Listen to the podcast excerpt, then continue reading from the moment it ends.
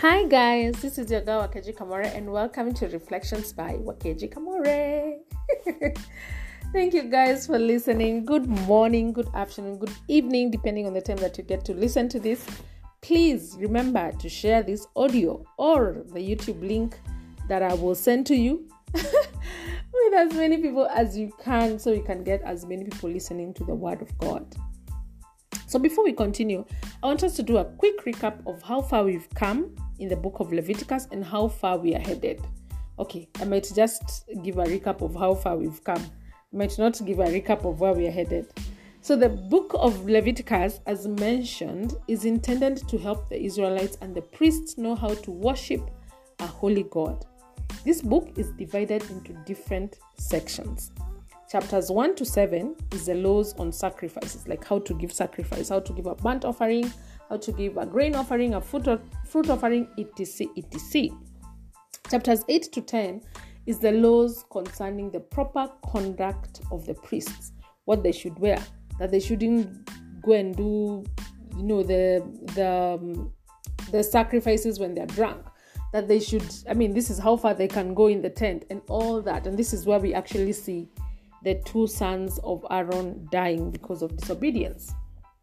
Chapters 11 and to 15 is about the laws on purity or the laws on holiness. And this is about what animals, what daily activities, and what diseases God considered to be clean and unclean, holy and unholy, and how the Israelites would then come from unclean to clean and from unholy to holy. Chapter 16 and 17 covers the activities of the Day of Atonement. This was like the Hallelujah Day of Israelites because this is the, the day they would actually get all their sins forgiven, and there was a lot of sacrifice happening, there was a scapegoat happening. I know you guys remember that because it was just the other day that we read about it.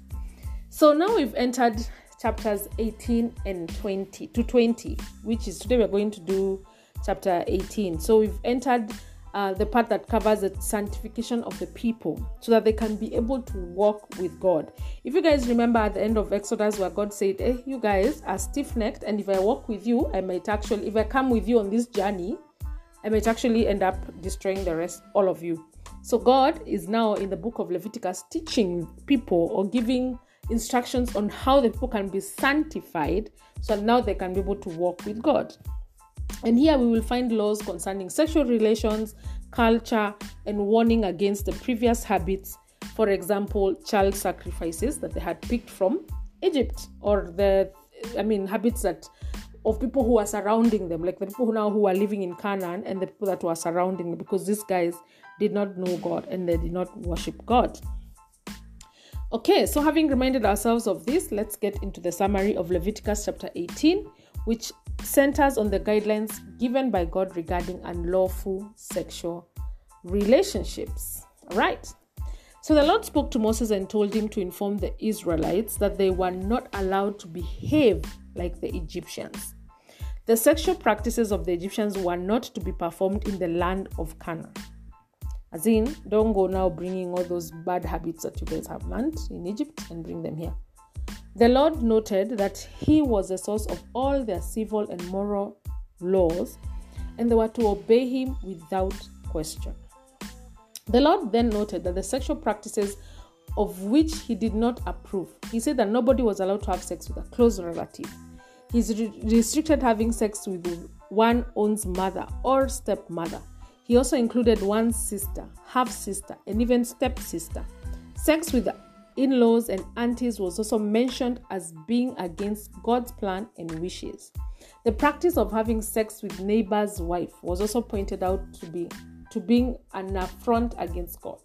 Leviticus chapter 18 also speaks against same-sex relations and also bestiality, which is having sex with an animal. God also, God also stated that presenting one child as a sacrifice to Molech. Molech was um, like a god that they used to offer their children to in Egypt was a blasphemy unto the Lord. The Lord mentioned that He banned such practices because they were common practices of the nations, and He intended the of the nations He intended to crush. Remember that these guys, the Israelites, are going to Canaan, and already in Canaan, the people who are living there. So God is saying in this chapter that these guys that are already living in Canaan are going to be crushed, that God is going to crush them, that God is going to remove them because they practice this bad uh, sexual relations that God is actually against. He explained that if the Israelites conquered such lands and if their, their duty to ban such behaviors so as to avoid defiling the land. The Lord, the Lord also told the Israelites that, that when anyone was guilty of such behaviors, they were to shun them because they they they were to shun, shun them because they were as called sorry let me just repeat that. The lord also told israelites that when anyone was guilty of such behavior they were to shun them because they were as he called them detestable customs. Yeah let me tell you. So this chapter ah, kind of triggers me. So it, it it this chapter reminds me of a day when I walked into a group discussion in church. And you know, you know, you are like um, at that time I was serving in the teens church. I mean, the teens were calling me pastor, and also I walked into a group discussion and they were talking about homosexuality in churches. And the people in the group were sharing their thoughts, and I hoped that no one would ask me my stand. because at that time I was so afraid of saying the wrong thing and offending someone with what I believed to be true. But today, I don't get all defensive and I have no reservations about my stand concerning homosexuality because my stand is God's stand. Homosexuality is an ab- abomination to God, it's a sin. And it is stated directly as such in this chapter and in a number of places, both in the Old Testament and in the New Testament. Therefore, we as the body of Christ should do all that we can to encourage the end of it in our society. I've also noticed that in every place that homosexuality is mentioned in the Bible, the consequences are catastrophic. I mean, not just to those that are practicing it, but to those, but for the whole community.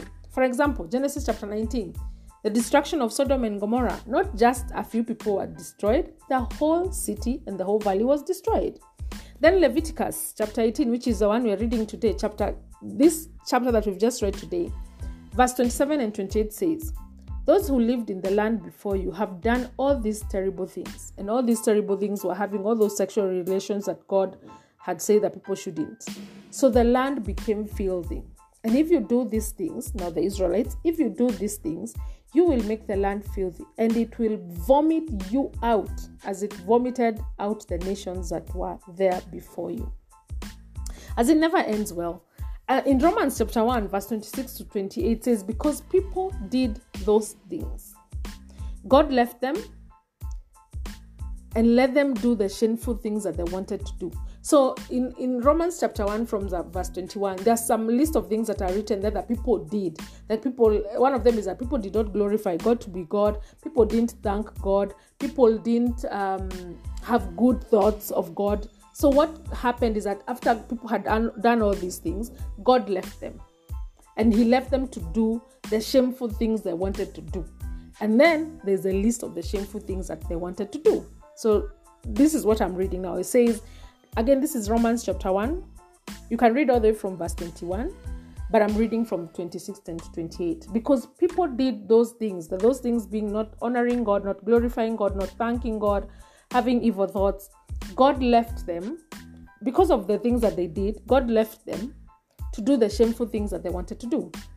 Women stopped having natural sex with men and started having sex with other women. And in the same way, men stopped having natural sex with women and began wanting each other all the time. Men did shameful things with other men, and in their bodies, they received the punishment for those wrong deeds. Homosexuality is a sin. Let's just say it as it is. And it never ends well. It ends is always catastrophic for the people practicing it and the, for the community that is condoning it. I'm not saying saying that now we should, you know, uh, stop loving the gay people or acknowledging them as our friends because we have friends that are gay, we have relatives that are gay, there are people who have daughters and sons that are gay. But instead, we should love them by praying fervently for God to rescue them from such destructive behavior. And then, as in, I usually feel like there's usually two extremes. There's an extreme that is like shun people, beat them up, whatever. And then there's this other extreme that is, you know, excusing it and making it acceptable. But God, as as as the body of Christ, God is asking us to love them by praying fervently for them so that God can rescue them from this destructive behavior and also to stand on God's truth by not excusing it or making it as an acceptable alternative lifestyle or by making light of it. So the thing is, God hates sin, but He loves the sinner. And so should we. We should hate the sin by standing uh, standing on what God's word say, but we should love the sinner by praying for them and encouraging that this behavior ends in our community. This is your girl, Wakeji Kamore, and this has been Reflections by Wakeji Kamore.